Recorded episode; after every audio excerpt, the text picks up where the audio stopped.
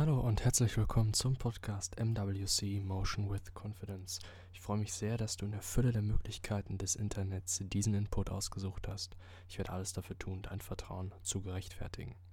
Heute ist eine neue Episode zur Rubrik Praktische Psychologie. Hierbei geht es um Theorien und wissenschaftliche Entdeckungen, die etwas tiefer in den Bereich Psychologie gehen, jedoch eine praktische Relevanz haben und auch ab und zu hinter die Kulissen von beispielsweise der Rubrik Kurzer Impuls einen kleinen Einblick geben. Damit möchte ich auch das Intro beenden und es geht los.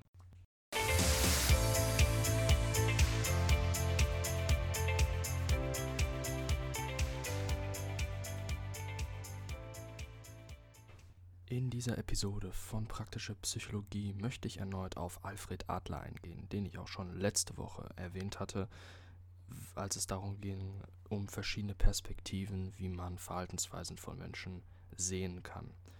Stichwort Finalität statt Kausalität, also anstelle zu fragen, was die vergangenen Hintergründe sind, was eben anstelle dessen man sehen sollte, dass ja, man den Zweck betrachtet, nach vorne gerichtet, warum jemand etwas tut, in die Zukunft gerichtet, was der Zweck, was das Ziel dahinter bedeutet für denjenigen. Aber ich brauche davon jetzt ja gar nicht so viel reden. Ihr könnt euch die Folge ja gerne nochmal anhören, die dies noch nicht getan haben oder die, die schon, die werden wissen, wovon ich rede. Und zwar geht es heute um Adlers Erklärung für die Grundmotivation von Menschen, beziehungsweise warum manche Menschen verschieden auf gleiche Umweltbedingungen reagieren.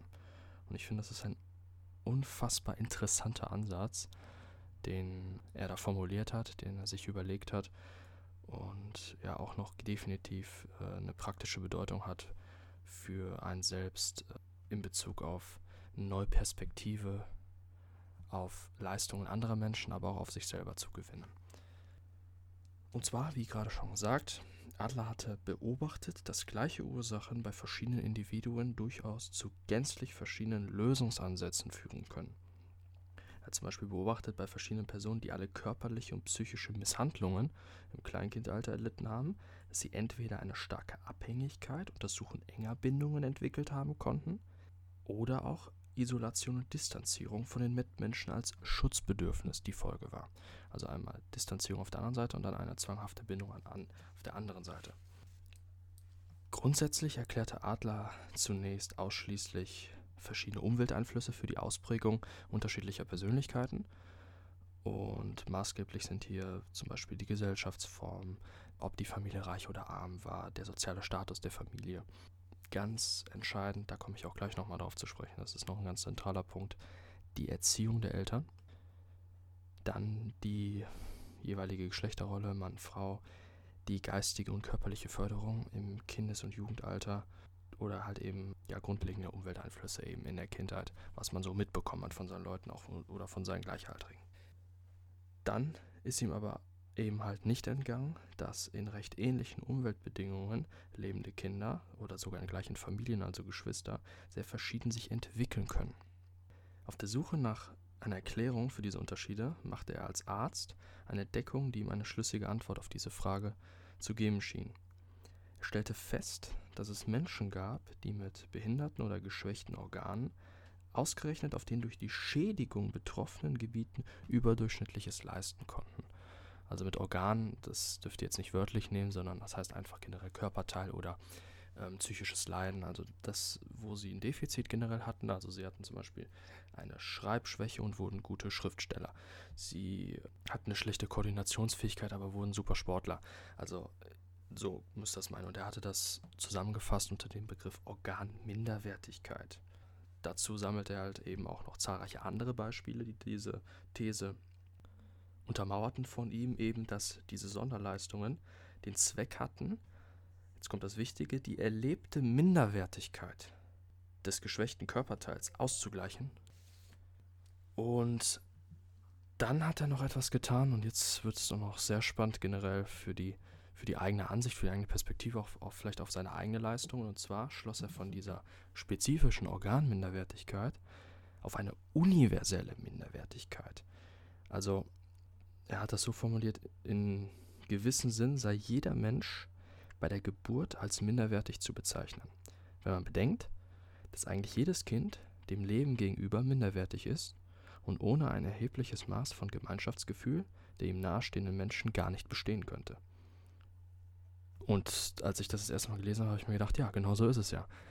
Wenn wir geboren werden, wir sind oh, zu 100% abhängig von unseren unmittelbaren Mitmenschen. Wenn wir nicht gefüttert werden, wenn wir nicht ins Bett gebracht werden, wenn für uns generell nicht gesorgt wird, kein Dach über dem Kopf, dann würden wir sterben. Und das ist laut ihm, sorgt das für eine unbewusste Minderwertigkeit. Und das sorgt dann eben für eine Sehnsucht nach einer Überwindung eben dieses Mangelempfindens. Und das sieht er als treibende Kraft aller Bestrebungen des Kindes. Und weiter glaubt er auch, dass das Kleinkind diese objektive Minderwertigkeit durch eben diesen Vergleich mit auch älteren Kindern und Erwachsenen bemerke, auch wenn er noch nicht reden kann oder sich richtig ausdrücken kann. Das merkt er unterbewusst. Und das hört nicht in der Kindheit auf. Nämlich das zieht sich durch das gesamte Leben, denn später im Erwachsenenalter erkennt es vielleicht eventuelle wirtschaftliche oder gesellschaftliche Benachteiligungen seiner Person oder seiner Familie verglichen mit anderen. Also eben, ob es jetzt vom Job, vom Status, vom Einkommen, was auch immer ist, dass dort auch Minderwertigkeiten erlebt werden und das tatsächlich die treibende Kraft dahinter ist, dass man sich verbessern will und das eben die Grundmotivation ist. Und er formuliert das dann so, also als seine Wahrheit sozusagen, dass das Minderwertigkeitsgefühl somit eine psychische Grundgegebenheit ist in jedem heranwachsenden Menschen und treibt ihn auch lebenslang zu kompensierenden Leistungen an. Und das kann man sogar auch noch auf die Wissenschaft ausweiten. Also hat sich Adler, denke ich, da auch indirekt sich selber mit gemeint, und zwar, dass Menschen ihre Unwissenheit als Mangel und Minderwertigkeit empfinden und am Ende sogar ist er so weit gegangen, dass er sagt, dass unsere gesamte menschliche Kultur tatsächlich nur auf Minderwertigkeitsgefühlen ruht. Und dann hat er auch noch den Begriff des Kompensierens bzw. der Kompensation geprägt, und zwar in die Richtung, dass er sagt, dass eben dieses gefühlte psychische oder physische äh, Minderwertigkeitsgefühl, dass das eben das Individuum dazu anstrengt, Höchstleistungen zu entwickeln und dass das sehr individuell für die Person ist. Also je nach dem psychosozialen Umfeld, nach der Kindheit, nach den Glaubenssätzen, nach eben all den Prägungen, die er von außen bekommt und in sich manifestiert hat, dass da jeder für sich eine individuelle Art des Kompensierens entwickelt. Das kann sowohl positiv, wie ich jetzt in diesem Teil von praktischer Psychologie bisher erklärt habe, sein, also dass es eben zu Höchstleistungen antreibt und man immer, ob es jetzt Unwissenheit ist, wirtschaftliche Beschränkungen im Gegensatz zu anderen, dass diese Minderwertigkeit halt so ausgeglichen wird, dass man dann halt diese Richtung geht und besser werden will. Das ist das Posit die positive Seite dieser Minderwertigkeit, dieser Kompensation. Jedoch gibt es da auch, und das war auch seine Theorie, hat er das noch erweitert, das auch negativ ausschlagen kann. Und was das genau ist, beziehungsweise Stichwort sind die psychische Störungen, so hat er das dann nämlich erklärt. So viel kann ich schon mal sagen, aber was das dann im Detail ist und noch viel interessanter, was der Grund dafür ist, dass überhaupt es ins Negative ausschlägt, das würde ich gerne mir für morgen aufhalten und ja, bis dahin wünsche ich noch eine gute Zeit und ich hoffe, wir hören uns morgen. Ich freue mich sehr, dass du diese Episode bis zum Ende gehört hast. Ich möchte noch kurz meine Kontaktdaten geben für eventuelles Feedback oder Vorschläge, was ich mal ansprechen soll. Meine E-Mail ist info at motion-confidence.com. Meine Website ist www.motion-confidence.com und ihr könnt mich auf Instagram erreichen auf at motion-confidence.